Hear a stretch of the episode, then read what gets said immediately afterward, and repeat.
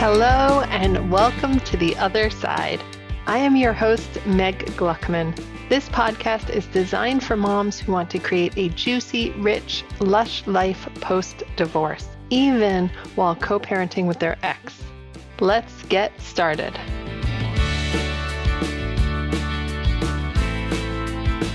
Hello, everyone, and welcome back to the podcast.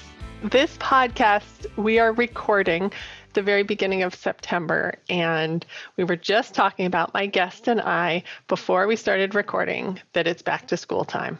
And I am totally celebrating back to school. Both my kiddos uh, got on the bus on Tuesday for the first day, and it was awesome. And I was thinking about back to school and thinking about how learning how to co parent after divorce is truly a class we've never taken before. It's it may be one of the hardest classes that we've ever gone through. The the material to learn is is more than we ever thought we might have to deal with. And I am so happy that I actually have a textbook for you all to learn from, and one that truly, truly helped me during my first years of co parenting after my divorce. I am coming up now to six years since the finalization of my divorce. And I feel very, very fortunate that my guest's book was already published and out so that someone could hand it to me and say, take a look at this. This is going to help you out a lot. So let me introduce my special guest today. I have Karen Bonnell with me here. Hi, Karen. Welcome and thank you for being on. Oh, Meg, it's my honor. I'm so happy to be here with you and with parents listening, or just the people listening. There could be grandparents who are thinking about their grandlings, whoever. I'm just happy to be here. Thank you. Yes. Um, and we're going to talk about today one of Karen's books, and it's the Co Parenting Handbook Raising Well Adjusted and Resilient Kids from Little Ones to Young Adults Through Divorce and Separation.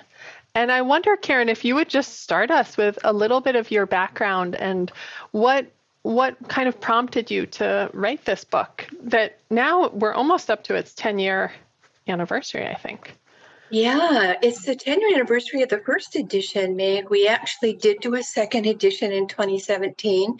So it was updated once. And, you know, that was just a great opportunity to pull in some of the pieces that we had learned from 2014 and that first three years that it was out. It sounds like maybe that's uh, when you first saw it. So, um, and thank you for that introduction. You know, you were saying about back to school, and I always say, you know, it's very rare that anybody had divorce or co parenting on their vision board. So it takes us completely by surprise. And there's a lot of myth and misunderstanding about what is co parenting. So back in 2013, when it was at that point, I had been divorced for about, oh, I don't know, 12 or 13 years myself. And I had been working with divorcing parents at that point, also for about six or seven years, that I heard a voice in my head. You know, we all have that still small voice, right? The one that we often don't want to listen to because it says things like, you shouldn't eat that cookie, or don't don't drink so much caffeine. You know, it tells us all these little nudges and helps to make us better. Well, to the on that particular day, that voice said, you should write it down. And that was in response to going and seeing one more set of co parents. Actually, it was a Saturday. I was going into the office and I knew that I was meeting with this set of parents who very much wanted to do their separation process, their divorce process in a way that really supported their kiddos. I already knew that because they had sent me an email and had been so clear, can you help? Right? That was the message, can you help? So the boy said, You should write it down. I went home that afternoon. It was July. And I literally mapped out 12 chapters of a book. And 11 of those, two of them got collapsed, but 11 of those the 11 chapters that were in the first edition, the Co Parents Handbook. So part of that is I wanted that back to school to be a little easier. I wanted that those first moments of sheer look, oh my God, how am I going to do this? to go smoother and to give people landmarks and skills and processes that work, that you don't have to invent the wheel. Most people who go through a divorce with children do that once, maybe twice. You and me, people who do this work, we've been through this with many, many, well, for me, hundreds, probably well over a thousand families. So, how do we take all that learning, get it down into a hundred and I don't know how many pages, and say, look, we're here to help. We're here to help. So that's how the book got born. Wow. Wow. And were was that first couple who you imagined reading the book? Did you have somebody in mind that that you were really thinking about like I want to be able to hand this to them? Yes, I absolutely did because my experience Meg and this is something that I don't think we talk enough about.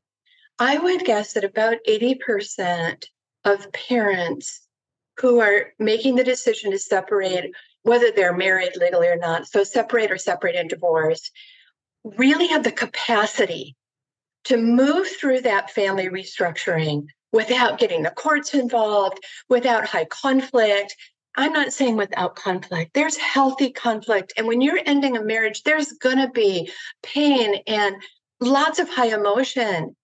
And we can still do that skillfully so that children are cared for and protected and they're moved into their two home family in a way that feels stable and secure and they begin to thrive again. So I actually was thinking about what I think of as about 80% of our families out there, many of whom don't know that they could do this without running to an attorney or positioning themselves to, to sort of think, well, I have to take someone to the cleaners or I have to fight this out, or we'll never be able to co parent. I've heard it 100 million times. I will never be able to co parent with this person. I can't trust them. They've broken my heart whatever the case may be. And the bottom line is all those feelings, all those feelings are very true, real, and raw. They're not accurate. And with the right support, with your heart turned in the right direction, which is towards your children, I want to do this not for my co parent. I'm not doing this for you. That ship sailed. But I will do this for my kids. And I have to tell you, I am not, I, I, I'm pretty certain every parent on this listening to this podcast, if I were to say, would you run in front of a bus to save your kiddo? They would say, absolutely. And I'm here to tell you, learning to co parent is easier than running in front of a bus. So we can do this. That's we can do this. We can yes. do this. Yes.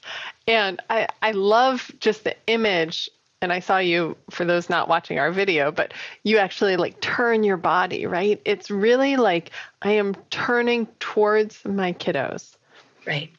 I'm focusing on my kiddos. And that is what is so clear through this whole book and through all the work that you have out there for us to tap into is how do I turn to focus on my kids? How do I let them be my motivation?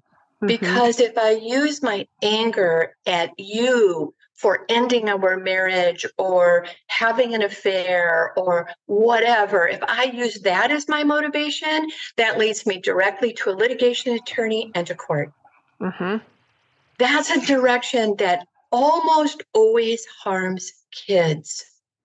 High conflict, chronic conflict, resentment, you know, betrayals and dragging them through all of that it doesn't help kids. We need to know that there's a different way, a way that actually protects children and ultimately protects their relationship with both of us, not just me, but yeah. with you as well. Because for their health, for their growing up, they actually need us both, even though I might want nothing to do with you. Right? Yes. I think that is probably one of the most challenging concepts for for newly separated or co parenting parents to consider that it's actually in my kids' best interest for me to nurture their relationship with the other person, with the other parent. For me to talk fondly or talk talk respectfully about the other parent to them, right? That that is that it's such a stretch for so many of us in the beginning. And this is actually a great kind of segue into one of the first concepts that you share in the book that I really I love and I and I want to talk about which is shifting from a spouse mind to a parent mind. Well, why don't you start by just explaining like what's the difference between the two and why is it important to create that shift? Beautiful. So, you know, Meg, I usually say to parents, you know, when you first met and maybe you fell in love, I'm assuming that you did, you were two adults and you fell in love and you might have decided to get married or to join forces and live in one home and create a sense of family. And at that point, you were husband and wife or wife and wife or just intimate partners, however you framed that for yourselves. But there was no child yet.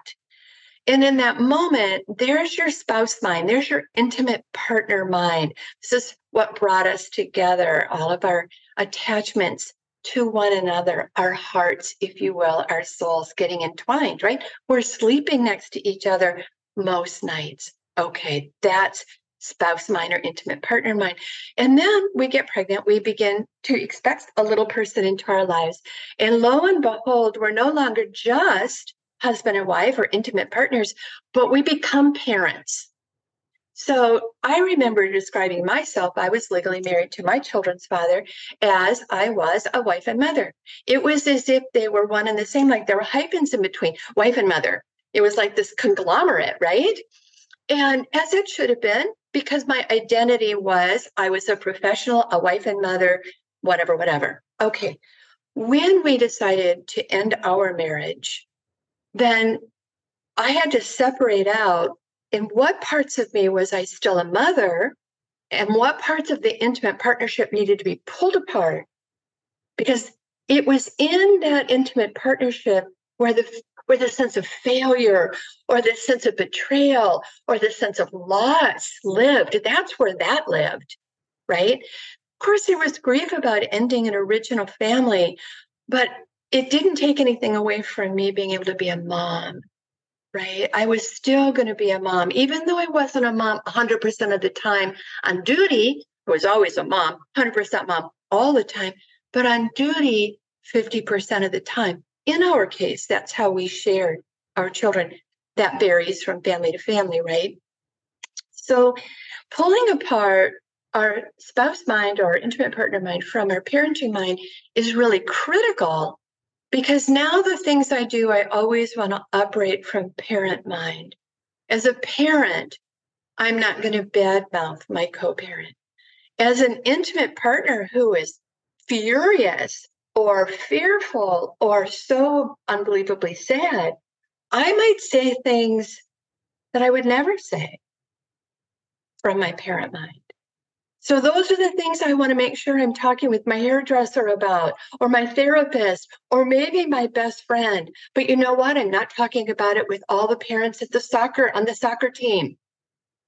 Because my dirty laundry, my feelings, my big emotions don't belong in my children's world, in the water that they swim in. So I really work with parents to separate out what's going on up here in your intimate partner mind and how to keep that where it belongs so that the rest of the time you're parenting and parenting skillfully. I love that so much. I just love this concept so much. And it makes sense why it's complicated. It feels complicated at first to do that because you it's it's all been mixed together right? It's all been, been like mixed together, soup, right? right? And your kids have been around while you've been more in the spouse mind you know, and it's, of course, it's going to be hard to untangle. And I appreciate you differentiating too that it's not that we need to not have those hard feelings. It's not that we need to like get rid of the grief really fast, or it's not that we have to love everything that our co parent is doing, right? It's that we're creating different containers for experiencing those feelings, for working them out, for talking about them, right? We're differentiating. We're, um, uh, I'm sorry, I'm blanking on the other word that was just at the tip of my tongue, but we'll just stick with differentiating. We're differentiating, right? So when we're with our kids, we are 100% parenting mind. And I love too what you're saying like when we're in their world, when we're at school, when we're at the school concerts, when we're at the sports fields, like we're 100% in their world, we're 100% parent mind. That's and then right. we have these other spaces where we get to process everything, right? We get to process like what it's like on our nervous system when our ex does something that we really don't like. We get to process what happened in the divorce. We get to process that our future isn't what we thought it was going to be. And that's all super valid as well. We're just really differentiating the two. That's exactly right. You know, the word that was coming up for me, Meg, while you were waiting for a word to come to you, was we we're protecting our kids. Mm. And, and that's often hard to recognize the value of that when we ourselves feel unprotected, right? Now suddenly we feel unprotected. Are, there, are we going to have enough money? Are we going to be able to stay in our home? Are we going to need to go now go back to work when we had been promised that we'd be able to stay home? If there's a stay-at-home parent that's listening, all of this comes up. And believe it or not, I mean, obviously in this day and age, that might have been a stay-at-home dad or a stay-at-home mom. It's not a gender-related issue anyway, the ground is changing. So we ourselves may be feeling unprotected, and yet I'm asking and working with you just as you do, Meg, when you're working with lives to protect your children. Yeah. Right. We call it trickle down confident guide. So I would be talking with you about in ways that I would help you feel protected so that you could go home with your grade five and your grade three children and help them feel protected. So we're going to trickle down that protection. I'm going to do it for you. You're going to go home and do it for the kids. And this brings up why coaches are so, so valuable during this process. Yes, absolutely. Absolutely. And you use a term or or you ask a question i guess in in the book which seems like it's the flip opposite right? Which is do the kids need to know the truth? Uh, right? Mm-hmm. truth like i'm going to put quotation marks around it right? The truth of how you know the other parent behaves or the truth of what happened in the divorce or the truth of why the marriage ended right? And you say right. actually no and I'm going to be really clear actually, and absolutely no. What children need when our when their families are changing, when we're restructuring a family, going through separation and divorce, is they need age appropriate information. There are lots and lots of things in family life that we don't talk frankly with our children about at certain ages. And I am often, when I get challenged, because believe me, Meg, how many parents have come back to me moms and dads who said, I am not going to lie to my kids. I'm like, okay, I love the value system. I think that's really great. What about appropriate privacy and protection? So, you know, we're going to have a little back and forth, me and the parent who is not going to lie to their kids. And then I said, okay, so I want you to be at the breakfast table here on Sunday morning and you've just made waffles. And Madeline says to you, Daddy, Mommy, did you guys have oral sex last night? And what did you do? okay, Madeline is six. I'm thinking you're not going into the detail on that over waffles. It's Sunday breakfast. I'm just thinking you're going to find a way to reassure her that parents might have adult intimacies that are important without involving her in things that are way above her emotional pay grade. And the reasons for the ending of a marriage are way above a child's emotional pay grade. When they reach an age where they understand what a long term marriage means or a long term intimate partnership involves or requires, now you can have a conversation with them now they can join you because they have the emotional capacity to understand. But when we tell kids why this marriage is ending in a way that creates blame or siding or choosing one parent over another, we are simply disadvantaging a kid. Now, we might feel like we're unburdening ourselves. We might feel vindicated and judgmental and all kinds of wonderful, strong feelings. I'll show you you had an affair. I'm going to tell our 15 year old that you're fucking the nanny. No, no, that doesn't benefit that 15 year old parent mind, parent mind, parent mind, parent mind. Does that help my 15 year old grow into the person I hope they become as an adult? And the answer is absolutely not. Yeah. It's heartbreaking. Be very, very careful. When the truth is age appropriate, loving, respectful, sure, sure. Privacy, age appropriate, the right information at the right time. Parents exercise that judgment every single day. And the question that comes to mind for me for that parent who wants to share this thing with their child is why? Yeah. Why do you want to? And let's dive deep into that why question, right? Well, they should know that he behaves this way or she behaves this way. Why? Right? And it's like I sometimes I get into this loop with my clients where I'm just asking them why. Yeah. Over and over and over again. And oftentimes what we'll get to is it's not fair. Fair. It's not fair to me that I have to show up as the responsible, respectful parent when they did this to me. That's right. Right?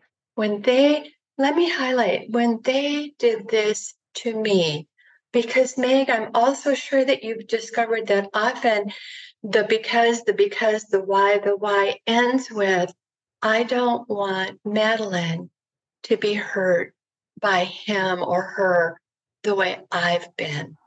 Right. And suddenly there's this um, conflation between the relationship between a parent and a child, which is a very different dynamic and what happened in the intimate partnership. And again, we've got to tease apart intimate partnership, parent child relationship, two different animals. Mm-hmm. Mm-hmm. Yeah. And when we can take the time and see our hurt and our fear that's part of it and and we work on that ourselves right? We get the support for that hurt and that fear ourselves. And then recognize that the way that we want to show up with our child is I don't know what they're going to experience through their life. They may, you know, they may be disappointed. They may feel hurt by some behavior of the other parent. These things are going to happen right? No, like I like to say, like no kid gets through childhood like skate free, right? Like, no, nobody gets through it. like it's funny that we we think somebody like that. There's one person out there who kind of managed to get through childhood totally like unscarred. No, there's no one. But but recognizing, well, instead of taking taking action that might actually cause some very serious negative side effects, right? In hopes of preventing our child from feeling something in the future, right? right? Instead, equipping ourselves with the skill set that, you know what, I'm going to be there for my child no matter what they're feeling. Beautiful. I'm going to I'm going to show them that it's okay to feel feelings. Like it, yeah, it sucks when you're feeling disappointed or you're feeling hurt or you're feeling angry. And we can totally be with that feeling. I've felt that a million times, and I'm here to feel it with you, and we're going to be okay. And we're going to be okay. We're going to find our way through this 100%. 100% beautiful. And you know, the other thing that parents often struggle with around telling the truth is when that is that 15 year old, let's just call that 15 year old Matt, who comes to his mom and says, Is dad having an affair? And now she really feels like she's in a double bind because a 15 year old knows what an affair is, don't they? And you're going to have the impulse to just answer the question. And here again, if we look at this through a developmental lens, this is where I'm going to encourage a parent to say, It sounds like you're looking for a reason for our divorce, honey. You're wondering if dad's to blame or the affair's to blame for why our family's ending. Looks like you're wondering if you should blame someone. That's a much more, that's a deeper conversation. And the bottom line is the affair may have caused that moment where we say we have to stop. But I always encourage parents to think through when answering the question of why are you getting divorced, whether someone is six, 16, or 26. Okay? The fact of the matter is, your mom and I, your dad and I, were unable to love each other the way a husband and wife needed to love each other. And we're sorry. And we're sad about that. And we're going to get through this. Affairs, whatever other things might be going on, at the end of the day, it distills down. We can take all the trappings off, undress it completely to its bare nibbin, and we together were unable to do this thing that we had started out to do. I might have been able to do it and you didn't, or you might have been able to do it, but I couldn't. And the thing is, it requires a we, whether we like it or not. Oh, that's so powerful. Well, and as you're saying that, as you're sharing that, Karen, too, I'm thinking that person who can say that to their teenager can respond to that question like that is someone who feels kind of grounded, right? Yes. They yeah. feel like they've probably worked through a lot of their their strong emotions, right? That they have come to a little bit of a peaceful place around it at least for at least they can touch that peaceful place every once in a while even if they're not in it all the time right? so here's what i would say meg yes and no it may be that they called you and you two have had this conversation and they grip onto what you're saying with all their might they are white knuckling through the answer to that question because on some intuitive level, whether they're ready or not, they know that is what's best for their child's heart. Mm. Right? Yeah. So sometimes we're ready, and sometimes, you know what, we just do the right thing and we wait for the feelings to follow. We have to wait for the feelings to follow. And I'm still going to do the right thing. I'm still going to operate from parent mind and I've got my therapist on speed dial and my coach on speed dial, and we're going to get through this. And if I don't have a therapist and I don't have a coach, I can't afford all of those things. I'm going through a divorce.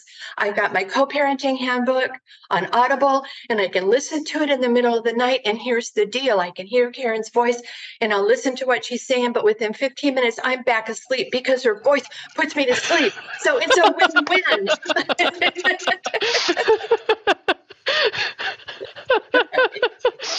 oh my gosh, Karen. There are a few people that would say, listen to my audiobook for two reasons. One, because the information is so good and so helpful. And two, because so often folks struggle with sleeping during divorce, and I can put you to sleep. oh, it's a she's it's a twofer. It's a twofer. So good. so good.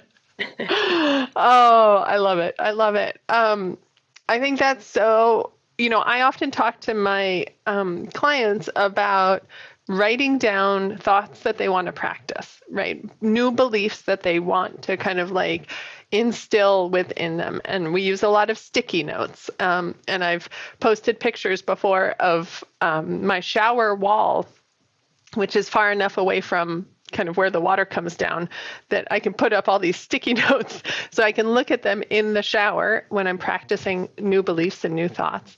And to me, that one, like, be in parent mind, is like one to put up if you're going through this process, right? right? And I will say, even at almost six six years out, it's a helpful one for me to think as well to remind myself to be in parent mind. And I also just reflecting on this. It's amazing how things change over, you know, from the initial decision to separate and the beginning of co parenting and all the things you have to work out.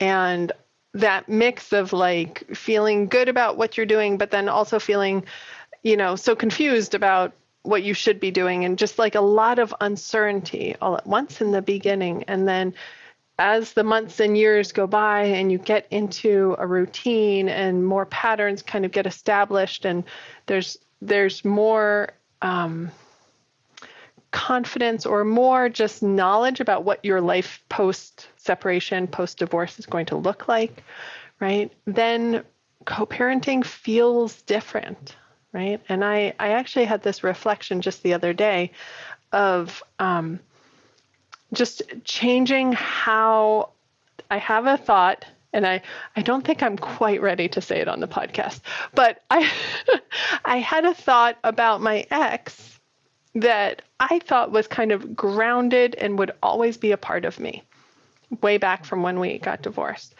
And just walking outside the other day, I realized, oh, I don't believe that anymore. It's gone. And there wasn't a point when something shifted and I was like, oh, you know, now I don't believe, I just realized like, oh, poof, it's gone. Right. And so what what this brings to mind is one, another beautiful analogy that you use in the book, which has to do with our geography of where we live and the I 5 and the I 405 um, analogy. Yeah. And yeah. I wonder if you would share share that a little bit and you kind bet. of how how co-parenting evolves.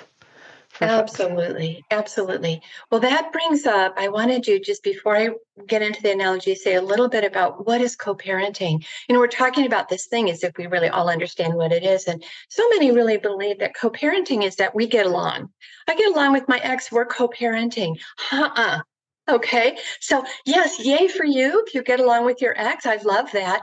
Even as well as you may get along, you still need a set of skills so, co parenting is a set of skills, and that can be practiced skillfully. That set of skills can be practiced well, whether I'm getting along with you or not.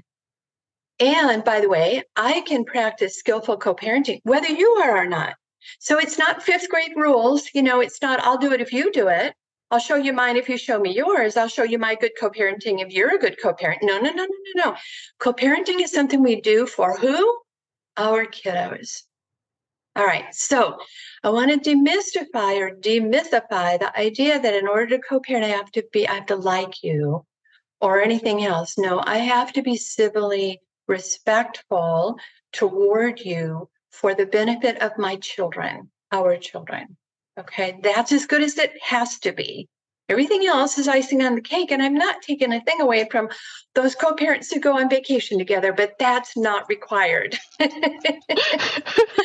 for those who are like going, oh my God, I'd rather tear my hair out first, I get it. I get it. I was I was a co-parent to my children's father in a parallel co-parenting structure for oh I don't know let's see now it must have been a little over 20 years when our first grandchild was born and lightning struck and things shifted. Right? So we never know when lightning's going to strike, and we let things shift when they can if we can keep that door open, right? But that's how it works. All right, so back to the, the I-405 and the, and the 5. So anybody who knows anything about the Seattle area is we're surrounded by water. and We've got this beautiful, beautiful, beautiful lake. It's the Long Lake, Lake Washington, that separates the east side of the greater Seattle area from downtown Seattle and Seattle's residential areas on the other side of the lake. And so the I 5 goes up through Seattle, and the 405 comes over here on the east side. And it starts in Tukwila, which is where our airport is, the Seattle Tacoma International Airport down in Tukwila. And it, and it comes back together in a little town called Lynnwood up north of the lake. All right. And so I say to parents when they're separating and divorcing, I said, You have arrived in Tukwila. And you both now have choices to make. Now, I'm going to ask that one of you emotionally gets on the I 5 and you begin to drive north on the I 5, north, use your North Star. We're going to be skillful co parents. We're going to do this well. We're going to take good care of our kiddos. But I'm going to be over here on the I 5 doing my emotional work in order to do that. And the other parent's going to take the I 405. So you're going to be on opposite sides of this beautiful, beautiful long lake, and you've got a bit of a drive in front of you. Okay, this is no small lake. Okay, it's not Lake Superior, but let's just imagine it could be. So there are two floating bridges that go across that lake. For those who don't know, one is the I 90 and the other is the 405. And so when we exchange our children, it is okay with me if you imagine that you're going to go onto the I 90 or the 405 and you're going to exchange your children skillfully.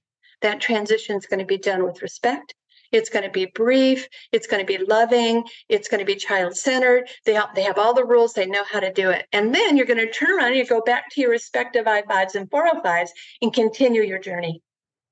Okay. Now, after a certain amount of time, and this varies for each couple, there comes a point, and you just mentioned one that you noticed after six years. I mentioned one that came after 20 years the emotional blocking that we needed dissolved.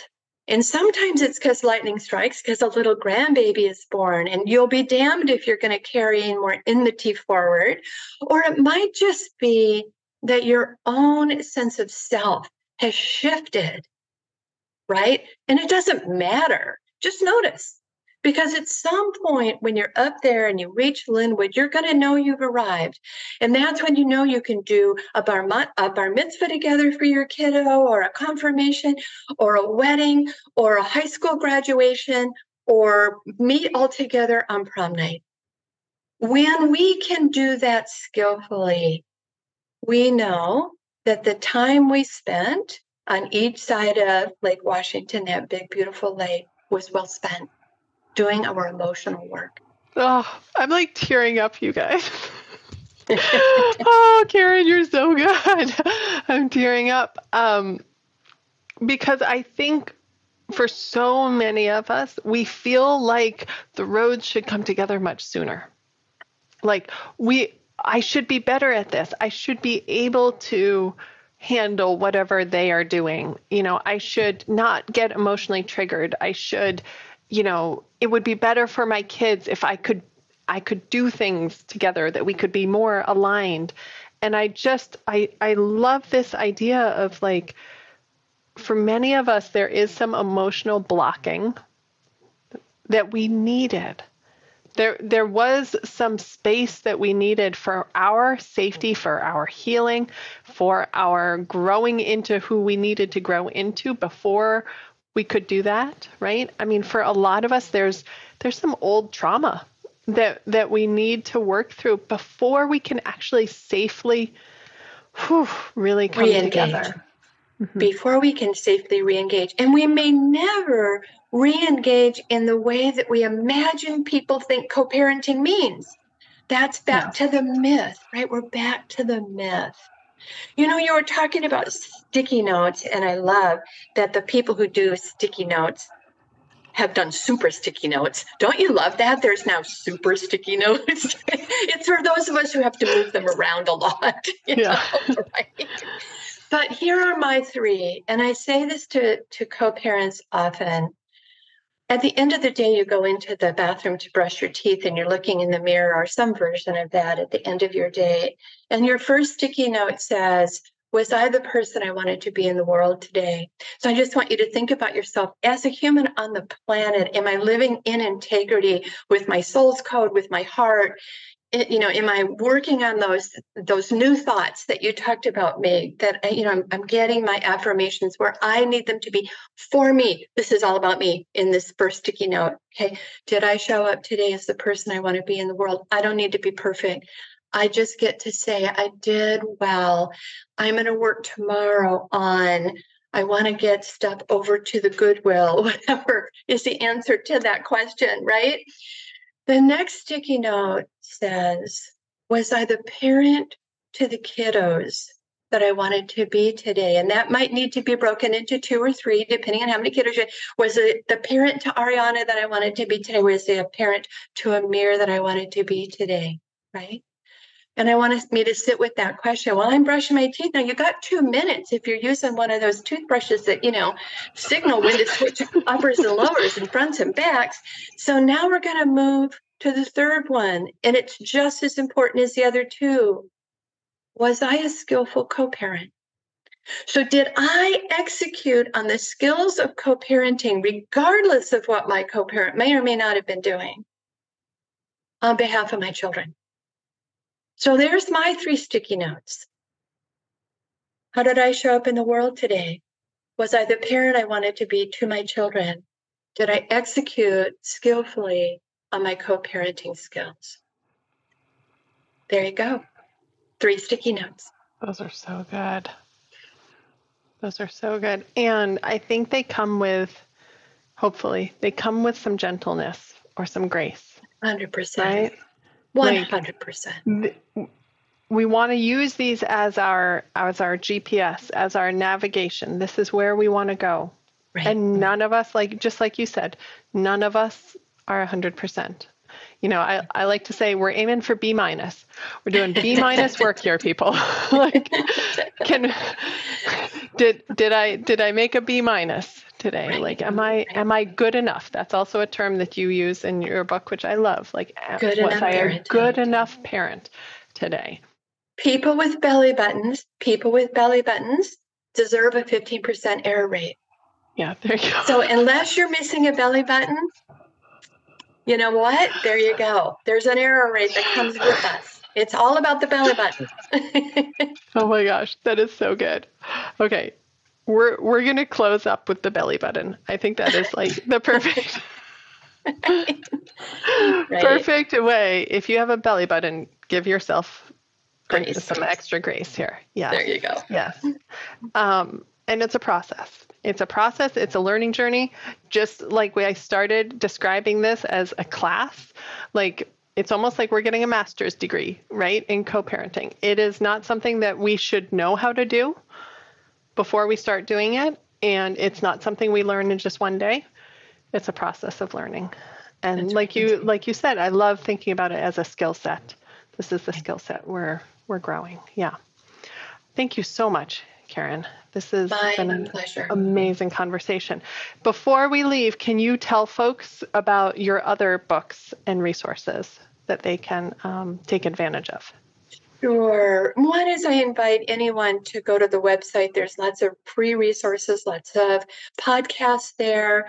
Um, Meg, and there's also um, a number of blog posts that answer questions like Should I call my kids every day when they're at their dad's house? Or, you know, just answer all like you have a ton of questions. Of course you do. And so there's lots of blogs that help with those more targeted questions. You know, I have a I have a two year old. How many nights of residential time should we be how should we be doing this? There's all kinds of information. So first welcome to go to my website drain it of everything you can find including my youtube page. Now the books themselves um, we've got the co-parenting handbook which is what we've been talking about today. We have the parenting plan workbook. So for anybody who's preparing to do a parenting plan i highly highly highly recommend that. It was done with a family law attorney felicia malsby soleil who practices in gig harbor and we have a whole set of videos that go along with it. So for those who like sort of video, visual, you get you get both of those. So available on Amazon. And then the third book that I'm just going to mention, although we're talking about separation and divorce, um, down the road, three to you know two to five years, most people will start wanting to date again. Um, that's healthy. That's normal. So we wrote the Step Family Handbook, which doesn't mean about step family. It really is about dating, about introducing children to new romantic partners, and obviously, ultimately, about cohabitating and the five challenges that are a part of that process. So there's the books for you. So good. So good. Y'all, I highly, highly recommend Karen's website, and we'll link to it in the show notes. And um, she's findable on Instagram as well. And um, just take her up on all of her offers for her wonderful resources. Um, there's just a wealth wealth of help to be had there. So, thank you again, Karen, so much for spending the time with us and sharing all your wisdom and your stories and your analogies and your laughter. so good. Thank you for having me. My pleasure. All right, y'all. That's all for this week, and we will see you next time. Bye now. Hey, I hope you enjoyed that episode. As a mom who went through divorce and had a lot of struggles, I hope this podcast makes your life a little more bearable, a little easier, a little sweeter. If you crave more support, I've got you. Jump to my website, meggluckman.com, and grab my free resource called Fearless Co Parenting, a super useful video on co parenting with less stress. Again, you can find it at Meg Gluckman, that's G L U C K M A N dot com. And I'll see you in the next episode of Welcome to the Other Side. Bye now.